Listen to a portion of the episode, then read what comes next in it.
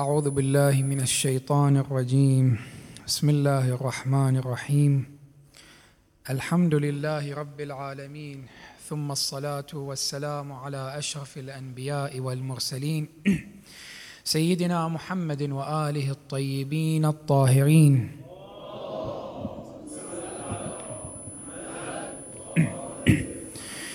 واللعنة الدائمة الأبدية السرمدية على أعدائهم أعداء الدين إلى قيام يوم الدين. اللهم صل على محمد وآل محمد. اللهم كن لوليك الحجة ابن الحسن صلواتك عليه وعلى آبائه.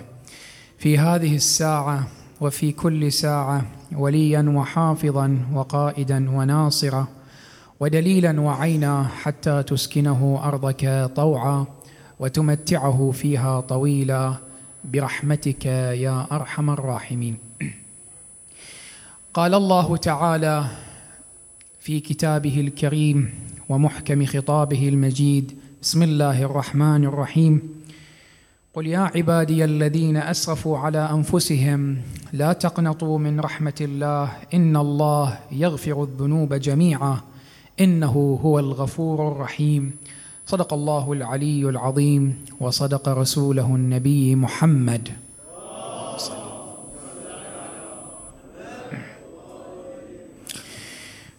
من الأخطاء التي من خلالها العبد تنشأ علاقته مع الله تعالى أن يجعل انطلاقة هذه العلاقة مع الله بالخوف. طبعا لو رجعنا إلى القرآن الكريم كما يقول الأستاذ الفيلسوف الشيخ جوادي املي يقول بأن الله تعالى في القرآن الكريم أمر الأنبياء بالإنذار اولا. أمرهم بالتخويف اولا. لذلك إذا دققنا في القرآن الكريم نجد آيات البشارة قليلة. لماذا؟ لأن الذي يحكم الإنسان أكثر هو الخوف من الله تعالى. وإذا دققنا في روايات أهل البيت عليهم السلام نجد بأن هناك روايات كثيرة تتحدث بأن الأساس في العلاقة بين العبد وبين ربه بأي أساس؟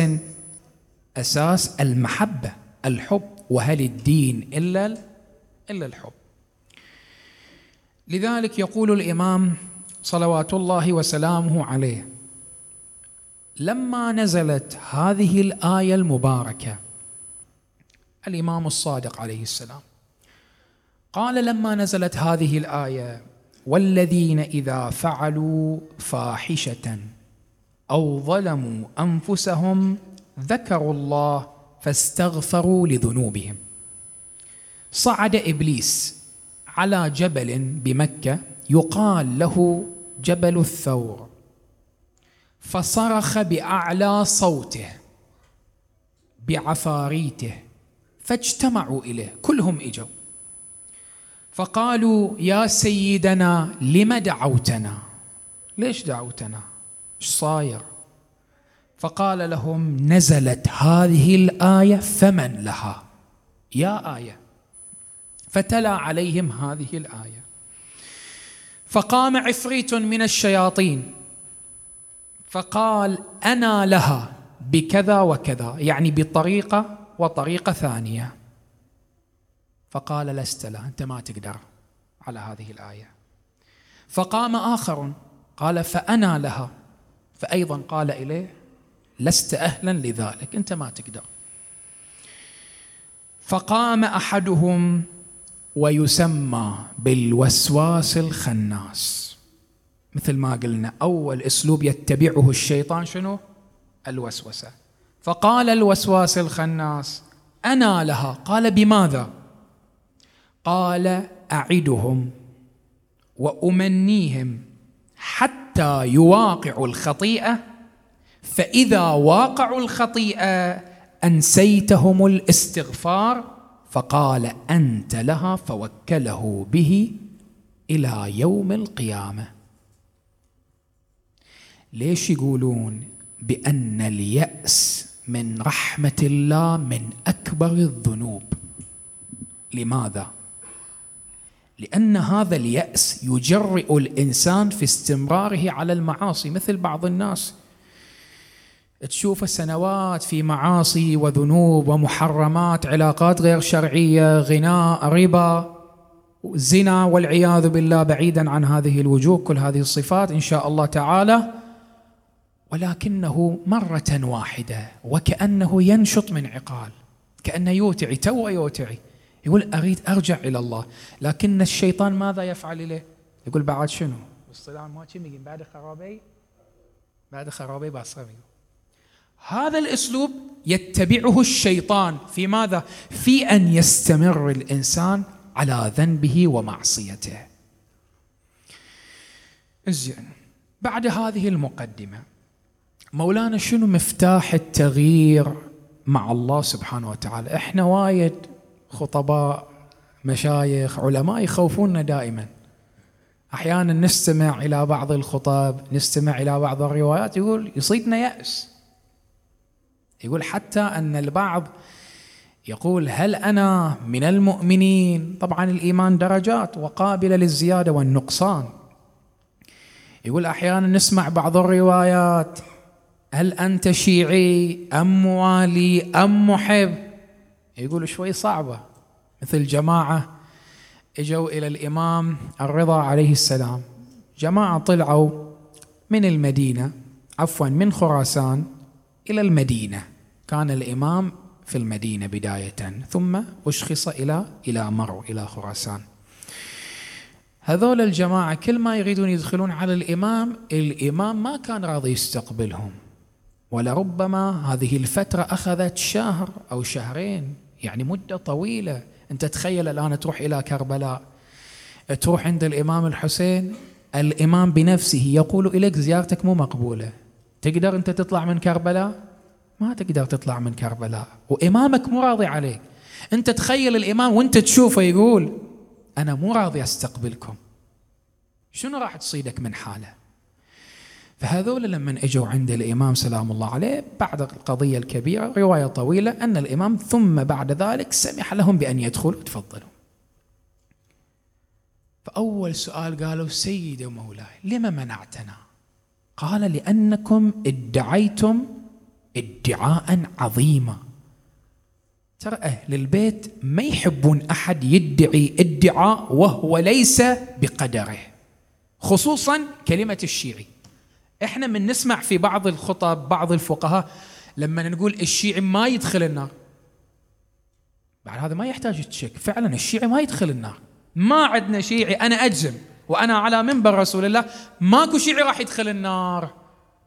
ولكن الشيعي في منظور من؟ العرف الآن عندنا؟ لا لا. في منظور أهل البيت عليهم السلام. مثلا ما شيعتنا إلا من اتقى الله وأطاعه. زين هذول دخلوا على الإمام سلام الله عليه. قالوا يا سيدي ويا مولاي لما منعتنا؟ قال لأنكم ادعيتم ادعاء عظيما. أتقولون أنتم شيعة؟ ماذا تصنعون؟ فقال الإمام عليه السلام أيرحم بعضكم بعضا؟ الآن يلا الإمام قاعد يذكر بعض الشروط لمن؟ للشيعة. أيرحم بعضكم بعضا؟ أنتم فيما بينكم الشيعة ترحمون بعضكم أو لا؟ قالوا لا. زين. أيعطف كبيركم على صغيركم؟ أيعطف غنيكم على فقير؟ قالوا لا. ما حد يدري عن الثاني. قال إذا أنتم لستم بشيء. شلون تدعون هذا الإدعاء؟ إنما الشيعة. الآن الإمام يقول. وهذا بالمثال الشيء بالشيء يذكر. الأئمة عليهم السلام يأمروننا بأن نقتدي ممن هم دون المعصومين. فقال الإمام إنما الشيعة هم شيعة جدي علي سلمان ومقداد وأبو ذر. هؤلاء هم الشيعة. زين مولانا إحنا إن شاء الله نريد نكون نحاول نسعى أن نخرج من هذه الدنيا ونحن على خط الاقتداء بأمير المؤمنين وأن نكون على الخط الصحيح الذي رسمه أمير المؤمنين سلام الله عليه. هنا لا بد الإنسان أن يسعى. خلاص يوم اللي فصلوا الروح من الجسد إن شاء الله تكون مبرئا للذمة. أن هذا الفلان العبد سعى وجاهد أن يكون من شيعة الإمام إن شاء الله تعالى. الله سبحانه وتعالى أعطانا مفتاح التغيير وهذا المفتاح موجود في القرآن الكريم. بسم الله الرحمن الرحيم. الله الآن يقسم وإذا الله أقسم بمخلوقاته يعني هذا قسم عظيم يريد أن يبين ماذا؟ يبين ما هو يهم الإنسان. هذا إلي وإلك والشمس وضحاها والقمر إذا تلاها والنهار إذا جلاها والليل إذا يغشاها والسماء وما بناها إلى أن يقول رب العزة ونفس وما سواها فألهمها فجورها وتقواها. هنا مفتاح التغيير قد أفلح من زكاها. الآن سؤال إحنا الآن تغيرنا لو لا هذا طبعا ما أريد منك الجواب. أنت بينك وبين الله تسأل روحك هل أنا تغيرت أو لا؟ همون همون که همون آشن همون کاسه غير نشده سيد خندنا كنا. أولا الإنسان إذا أجاب فلا يعني هناك مشكلة. شنو المشكلة؟ تدرون إحنا وين مشكلتنا؟ إحنا ما نحب الله ما نحب الله. ما خاطر خدا نمیخیم ما ترس از خدا میکنیم هنا المشكلة إذا أنا بس أعبد الله لأنني أخاف. وهذا من يوم كنا إحنا صغار يقولون لنا از ماكو تشيك بريم وشو نماز بخون. اگه نماز نخوندی خدا کت میبره؟ جهنم. اسلوب شنو؟ اسلوب تخويف هل هذا الذي يريده الله أول أسلوب؟ هل هو أسلوب التخويف؟ لا غلط. المفترض أن يكون الانطلاق بين الله بين العبد وبين الله بشنو؟ بالحب. شلون؟ بسم الله الرحمن الرحيم. الله سبحانه وتعالى في بعض آياته شو يقول؟ يلا الآن راح أقرأ الآية وأنتم تصحلوا لي. قل إن كنتم تخافون الله. درسنا يو يعني ها؟ سيد شو ما أهل قرآنيت أحسنتم. قل إن كنتم تحبون الله فاتبعوني. يحببكم الله. بعد في دعاكم إيش نقرأ واجعل لساني بذكرك وخوف وقلبي بخوفك لو بحبك زين بحبك متيمة. إذا شنو توصلنا من نتيجة؟ أن العلاقة بين العبد وبين ربه الحب أولا أم الخوف؟ الحب. المفروض يكون شنو؟ هو الحب بيني وبين الله. زين مولانا بس من نروح نقرأ الروايات نشوف تعال روايات عن الخوف. مثلا قال الله جل وعلا وادعوه خوفا وطمعا. بعد.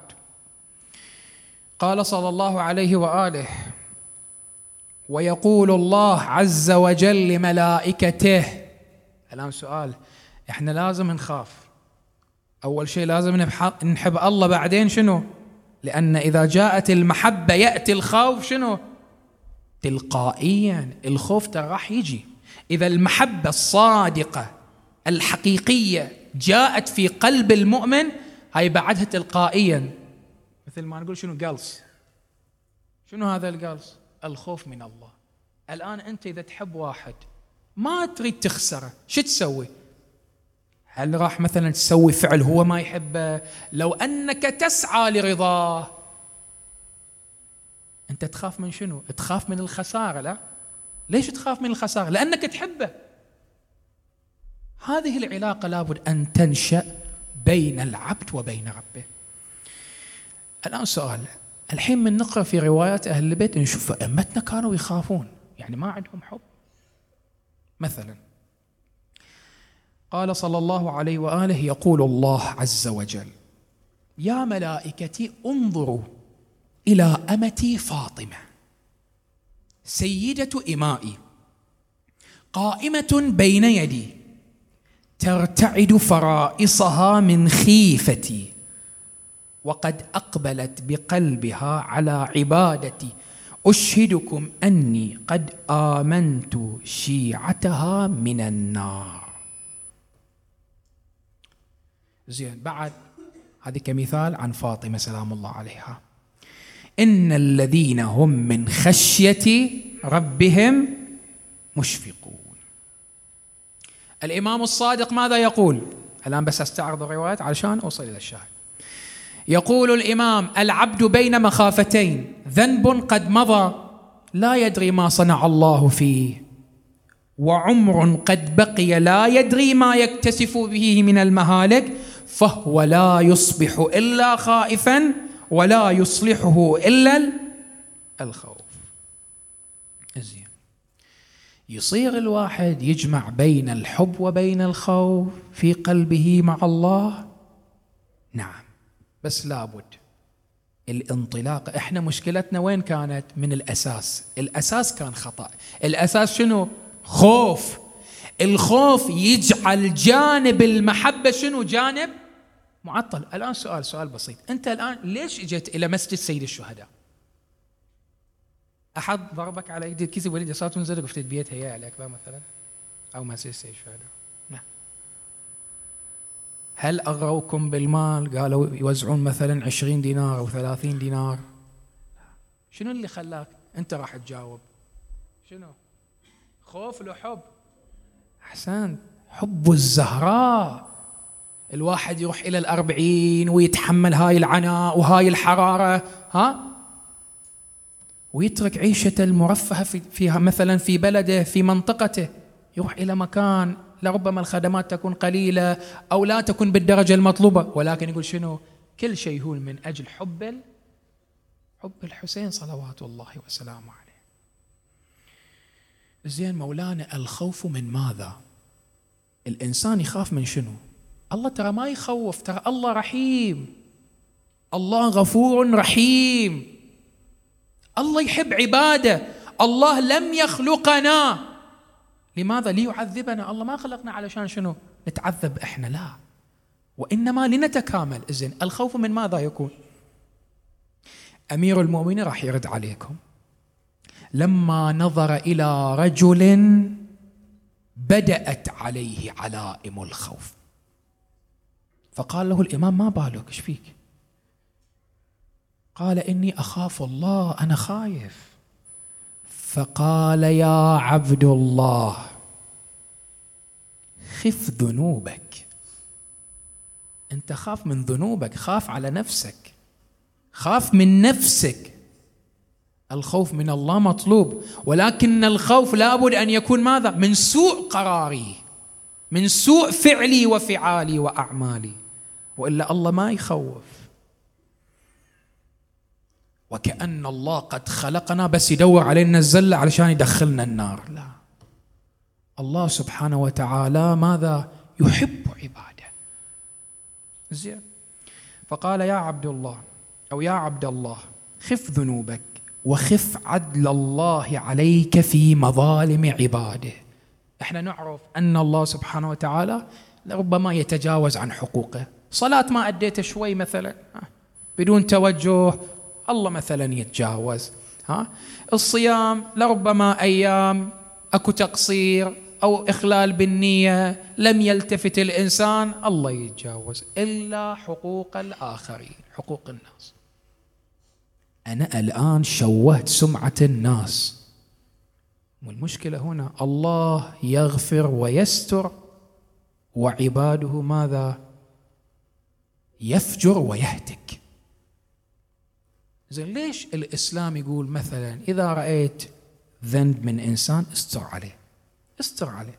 مثلا يوم من الأيام أنا كنت في الطريق شفت واحد مثلا رفع له مثلا ال volume شوي أغنية وسمعته مثلا أنا الناس يحسنون الظن فيه. خوش واحد بين الناس. أنا أجي وأقعد أقول لا هذا تحت من تحت. زيرة زيرة قدامكم يكون ملائكة يكون نبي من أولياء الله. أما في السر لا تعالوا شوفوه. يوم من الأيام رسول الله صلى الله عليه وآله كان جالس دخل واحد.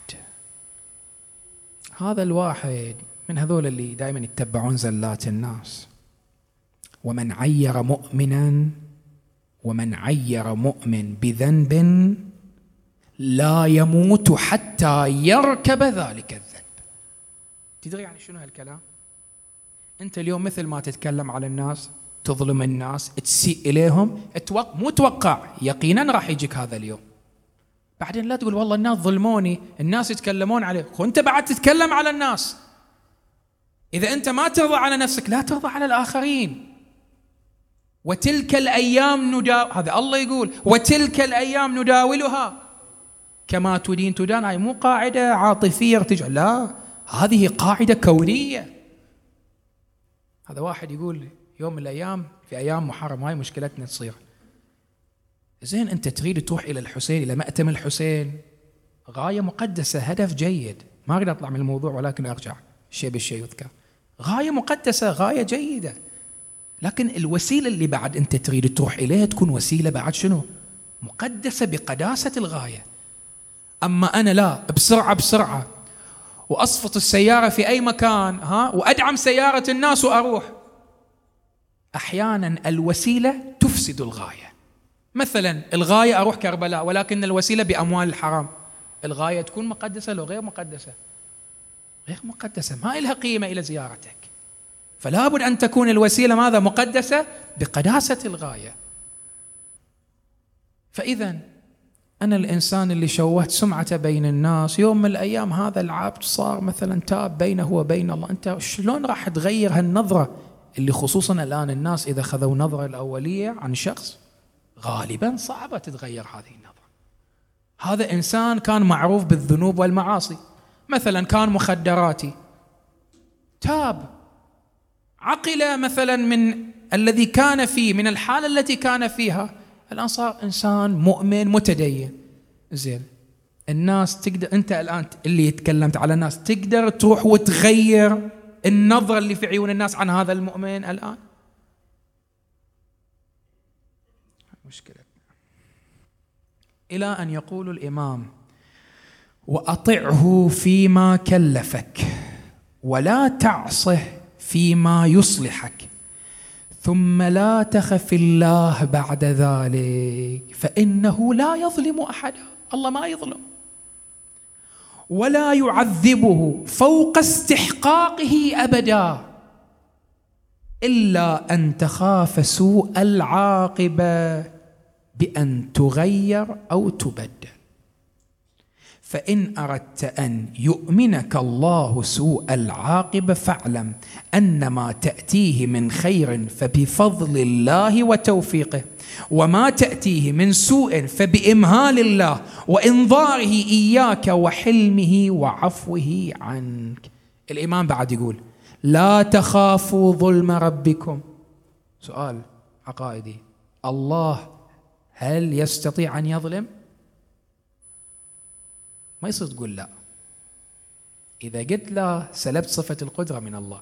نقول ماذا؟ نقول الله قادر على كل شيء ولكن أخذ على نفسه العدل أن يعدل بين عباده. لا تخافوا ظلم ربكم ولكن خافوا ظلم أنفسكم. زين الحب شنو يسوي في قلب الإنسان؟ الحب يصنع رهبة وخشية في قلب المؤمن. موسى عليه السلام عندما خر على الأرض. زين؟ وخاطبه الله تعالى أن خلق الكلام. الله ما إلى صوت ولكن خلق الصوت. زين. فخر موسى ماذا؟ صائقا. من شنو؟ من خشية الله. لكن هل خشية أساسها شنو؟ حب الله جل وعلا. إجا واحد إلى الإمام الحسين سلام الله عليه. قال سيدي ومولاي أنا عندي ذنوب ومعاصي. تكررت مني معاصي كثيرة. وكلما أحاول التوبة يقول غلبته نفسه. مثل ما يقول يتوب ويرجع يتوب ويرجع. أحد العرفاء يقول الإنسان إذا أذنب ذنب وضميره أنب. يعني صار تأنيب في الضمير. يقول أنا إيش سوي؟ يقول فليعلم بأنه على خير. يقول هناك قابلية. لكن الإنسان لا يستخف بهذا المقدار. لأن البعض يعني أحد الشباب يوم من الأيام يقول أنا دائما دائما من أسوي هذا الذنب؟ تجيني هالحالة. يقول تصيدني حالة من الندم وكذا. نقول إليه نعم هذه حالة جيدة. اعلم أنك على خير. ولكن متى تصبح الحالة خطيرة؟ إذا الإنسان أذنب ذنبا ولا يبالي. زين أجل هذا العبد إلى طبيب الروح وهو الحسين عليه السلام. طبيب دلها أميدنا أميدها. فقال يا ابن رسول الله إني مسرف على نفسي. فاعرض علي ما يكون لها زاجرا ومستنقذا. قال له الإمام الحسين عليه السلام إن قبلت مني خمس خصال فقدرت عليها لم تضرك المعصية. خمسة أمور بس. قال أولا إذا أردت أن تعصي الله عز وجل اعصه. ولكن فلا تأكل من رزقه إحنا ناكل من رزق من؟ الآن هد عنك هاي الأمور الاعتبارية. هاي كلها أمور اعتبارية. هذه أرض مملوكة لفلان وهي شنو اعتبارياتها؟ وإلا أن الأرض لله جل وعلا. هاي أملاك يسمونها شنو؟ اعتبارية. ثانيا إذا أردت أن تعصيه فلا تسكن شيئا في بلاده. يعني هذه الأرض أرض الله. وأنت تعيش على أرض الله جل وعلا. فقال له ثالثا إذا أردت أن تعصي فانظر موضعا لا يراك. روح اذنب. تقدر؟ يصير؟ ما يصير. وقال له إذا جاءك ملك الموت شو تسوي؟ ليقبض روحك فقل له أخرني حتى أتوب. هذا فقط رسول الله استأذن عليه ملك الموت. بعد ما عندنا أحد استؤذن عليه ملك ثم قال له الإمام إذا جاء الزبانية يوم القيامة ليأخذوك إلى الجحيم فلا تذهب معهم. فقال الرجل حسبي حسبي سيدي أستغفر الله وأتوب إليه ولن يراني بعد اليوم فيما يكره. فتاب إلى الله تعالى في مدرسة من في مدرسة الحسين سلام الله عليه. سؤال. إحنا نحب الله صحيح لو لا؟ الآن شنو نخاف من الله لو نحب؟ اولا كان لازم نخاف من الله ها؟ ولكن اولا الحب أن نحب الله جل وعلا. زين الخوف من ماذا؟ أنا عند حسن ظن عبدي فليظن بي ما شاء. إحنا ليش نحب الله؟ لأننا نحسن الظن بالله. حسن الظن بالله.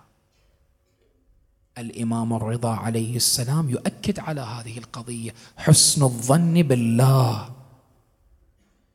زين أنت تحسن الظن في من؟ يصير أنت تحسن الظن في العدو؟ ها؟ اليوم مثلا لو صدر منشور من أمريكا إحنا نعرف أمس شنو قلنا؟ أمريكا الشيطان الأكبر. يصير إحنا نحسن الظن في العدو أو في الظالم؟ فقط الميل إلى الظالم يحشر الإنسان معه في يوم القيامة. لو بكلمة مثل بعض الناس نشوفهم حتى من جماعته هم صحيح ظلمة ولكن عندهم هاي الشيء وايد زين حتى هذا المقدار يعني يوم من الأيام أمريكا مثلا قالت حقيقة حقيقة مو شيء كذب خيال لا حقيقة.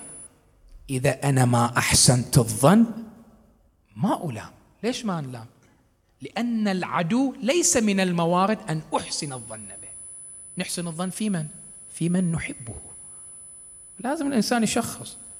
حتى هذا المقدار أن يميل إلى الظالم بهذا المقدار في القوة. يقول عليه السلام أمير المؤمنين إن استطعتم أن يشتد خوفكم من الله وأن يحسن ظنكم به فاجمعوا بينهما. هذا ما نريد أن نصل إليه هذه الليلة. فإن العبد إنما يكون حسن ظنه بربه على قدر خوفه من ربه. وإن أحسن الناس ظنا بالله أشدهم خوفا من الله. إحنا شنو قلنا؟ نحسن الظن في من؟ نحبه أو لا نحبه؟ نحبه. فإذا الحب يأتي بعده الخوف. شوفوا الإنسان إذا أحب إن المحب لمن أحب مطيع. الإنسان إذا أحب شيئا يفعل المستحيل من من أجل إرضاء هذا المحب. هاي القصة وألتمس منكم الدعاء ونروح إلى صاحبة هذه الليلة. رايحين مشهد لولا؟ عفتيت مشهد إن شاء الله. سيد عفتي مشهد الحمد لله أنا ما دام اسم مشهد واردين يادو من السيد أمين خدا رحمة شكونه يك فاتحة يا مخني بسم الله الرحمن الرحيم الحمد لله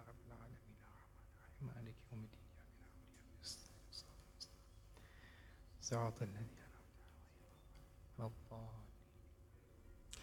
اكو مسجد في مشهد مشهد الرضا عليه السلام يسمى جوهر شاد. سامعين؟ اسم المسجد. هذا المسجد أو هذا الجامع الذي باشر ببناء هذا المسجد امرأة ثرية كانت تسمى جوهر شاد ما كانت متزوجة وكانت فائقة في الجمال. لما أنهوا العمال من بناء المسجد أمرت العمال بأن ينصرفوا من المسجد لأنها تريد أن تفتتح المسجد ماذا بأول صلاة فيه؟ يعني تريد هي اللي تكون المفتتحة للمسجد. كلهم يعني الكل يطلع. ولكن بقى عامل متخفيا متسترا وراء أسطوانة. أكو أسطوانات كبيرة في المسجد فهذا شنو؟ تخفى من وراء أسطوانة. زين. ماذا فعلت جوهر شاد؟ نشرت شعرها. وأهمت بالدعاء إلى الله. هذا اللي كان وراء الاسطوانة. انعجب بجمالها وحسنها فدخل حبها في قلبه. هذا انصرف. طلع راح إلى أمه. قال يا تزوجوني هاي البنت يا أنا شنو؟ أنا راح ما آكل الطعام أضرب عن الطعام. إذا ما أعطيتوني إياها شنو؟ أجرح إيدي مثل ما يسوونه بعض مراهقين. الأم قالت أنت بعقلك قاعد تفكر راسي انها في زني. أنت تعرف منو جوهر شاد هذه المرأة الثرية بنت الحسب والنسب. تكلم بالمعقول. قال أنا ما عندي بعد خلاص هذا كلامي. ما أعطيتوني إياها خلاص. إذا ما رحت وخطبتوا لي هاي البنت أنا بعد خلاص راح أضرب عن الطعام وأضرب عن الطعام. حتى اصفر لونه. يقول اصفر لونه. العمال اللي كانوا وياه قالوا وين فلان صاحبنا هذا؟ فراحوا إلى عيادته. من راحوا إلى عيادته؟ منو اللي راحت؟ جوهر شاد. كانت مؤمنة. امرأة مؤمنة بالله. فجاءت أم الولد إلى جوهر شاد. القضية كيت وكيت وكيت. قالت أنا قابلة قابلة بهذا الزواج لكن بشرط. أن يصلي صلاة الليل أربعين ليلة. هذا قال لي يا خداشة بدال چهل شو یک سال میخونم دخیل الله. هذا که ما يكون لي إن شاء الله خير مش یک سال دو سال سؤال. يقولون بعد هذه المدة انقضت أربعين ليلة. صارت أربعين ليلة. واحد أربعين ليلة. اثنين وأربعين. شهرين. جوهر تعجبت؟ وين هذا اللي ميت ها؟ فذهبت جوهر شاد إلى أم الولد. فلان وينه؟ إن فلان يعني ولدها يقول بأنه لا يريد الزواج منك يعني. ليش؟ فعلم أين السر؟ يقول هذا أول يوم صلى صلاة الليل الصلاة بداعي شنو؟ يحقق غرض جوهر شاد. ولكن تلقائيا يقول بعد عشر ليالي عشرين ليلة أخذ حب جوهر شاد يتلاشى من قلبي. وإذا أخرج الإنسان حب الآخر من قلبه يدخل يا حب حب الله. فهذا الحب دخل في قلبي حب الله. حتى أنار في قلبي وبصيرتي. خلاص. هكذا الإنسان إذا أدخل حب الله في قلبه ويجعل الانطلاق مع أي تعامل؟ مع عائلته مع أولاده مع أهله مع أصدقائه. أساسه ماذا؟ حب الله جل وعلا. اذا فاطمة سلام الله عليها. مظهر لنور الله. مظهر لحب الله. نموذج عظيم. إحنا من نتكلم عن نور الزهراء هذا مو نور بسيط لا. مو مجرد نور فقط هذا النور المعنوي لا. هذا النور أيضا له نور مادي. هناك هالة من النور على وجهها سلام الله عليها. أكو هالة مادية على نورها. وإلا النصارى الذين أو اليهود الذين اهتدوا إلى الإسلام ببركة منور وجه الزهراء. لا ببركة نور عباءة الزهراء. هذه إذا عبايتها هالنور إلى أثر. فما حال الإنسان إذا رأى إلى نور وجهها أنا عندي سؤال. لما نقرأ في مقتل الزهراء سلام الله عليها ماذا يقول الرجل؟ قابلتني بنور. أغشى بصري نورها إيش سويت يا ملعون؟ يقول فرفعت يدي ولطمتها على وجهها. فتناثرت الأقراط من أذنيها. يوم من الأيام رسول الله في يوم الأول من زواج الزهراء من أمير المؤمنين سلام الله عليهما. تدرون أم ما عدها؟ أمها ماتت خديجة. من الذي قام بدور الأم؟ رسول الله. جاء بإناء من لبن. دخل بيت الزهراء. ومن دخل فنادى أين ابنتي فاطمة؟ ما أشوفها. ما إن سمعت الزهراء سلام الله عليها صوت أبيها فجاءت مسرعة إلى أبيها إلى أن تعثرت أقدامها وسقطت على وجهها. هنا رسول الله احمر وجهه فوضع الإناء على حدة فذهب يهرول إلى فاطمة وحمل ابنته فاطمة من على التراب. احمر وجهه. لكن نقول يا رسول الله هذه عثرة للزهراء ماذا حدثت؟ ولكن يا رسول الله ما بالك إن رأيت إلى تلك العثرة التي عثرتها بين الباب والجدار؟ لذلك ماذا صنعت فاطمة؟ يقول الإمام الصادق لا زالت بعد أبيها معصبة الرأس. ناحلة الجسم منهدة الروق. أنا هاي الكلمة تأثر فيني ذاب لحمها يعني صارت كالخيال فاطمة. ولكن في الروايات لدينا أن بعد الهجوم فاطمة توجهت إلى قبر رسول الله. أنا عندي سؤال شلون الزهراء بهاي الألم راحت عند قبر النبي؟ يد على عينها يد على ضلعها جلست عند قبر رسول الله. ماذا صنعت؟ أخذت قبضة من ذلك التراب. قربتها سلام الله عليها من أنفها. ماذا نادت؟ ماذا على من شمتور محبة أحمد.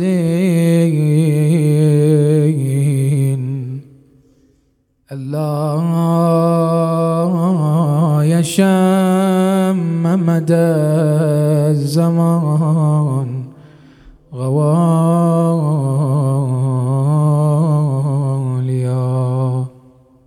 أبا يا رسول الله. صبت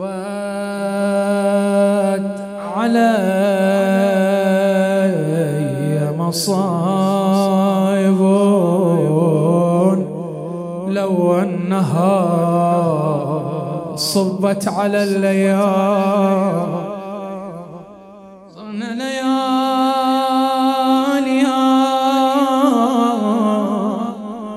يا رسول الله.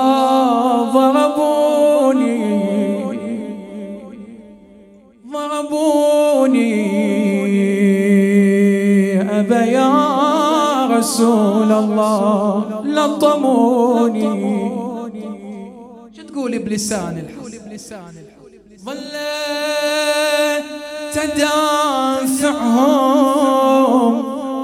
وظنتي يرحموني. ظنتي يرحموني. هو يقول ذاك الملعون. كاد قلبي أن يلين. يقول شوي لأن قلبي لما سمعت أنة الزهرة. كاد قلبي أن يلين ولكن تذكرت سحر محمد وكيد علي فألصقت أحشاءها في الجدار. آه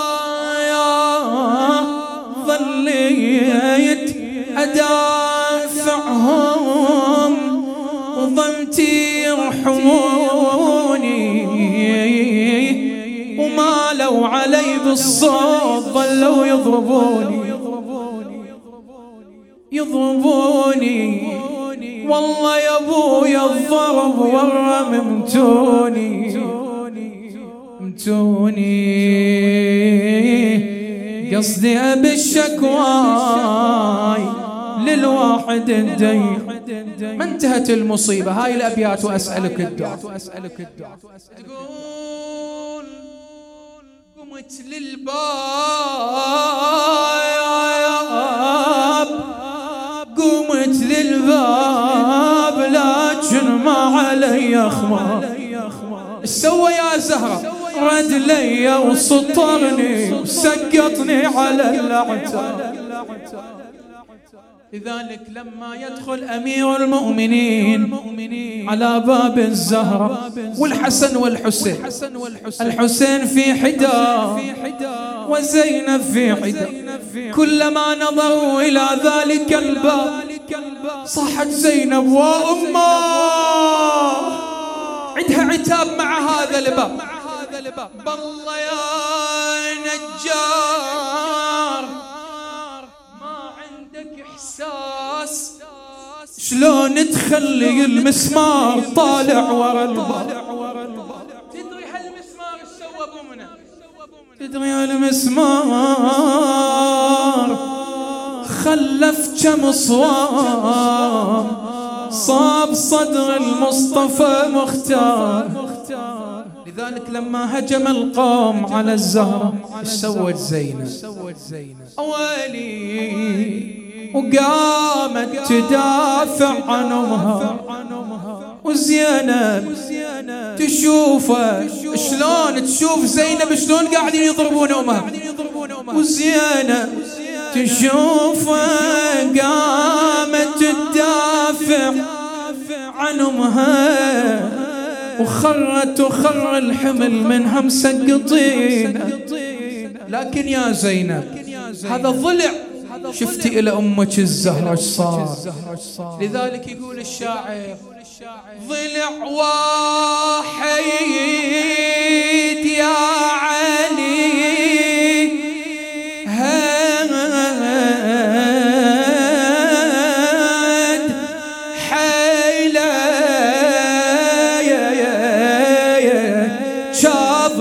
حسين شو تسوي؟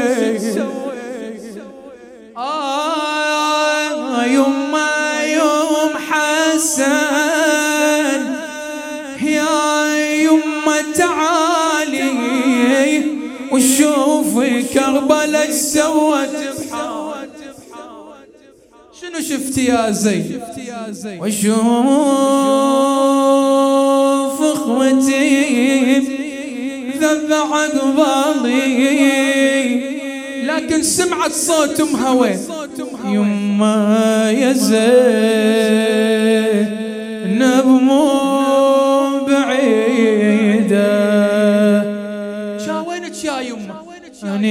يم حسين وين من حزام. وين أني ثلاث أيام؟ شنت ساكنة شو تسوين؟ شنو تدورين يا يمه نوب ندور شف عضيده ونوب ندور خصيده حسين يا حسين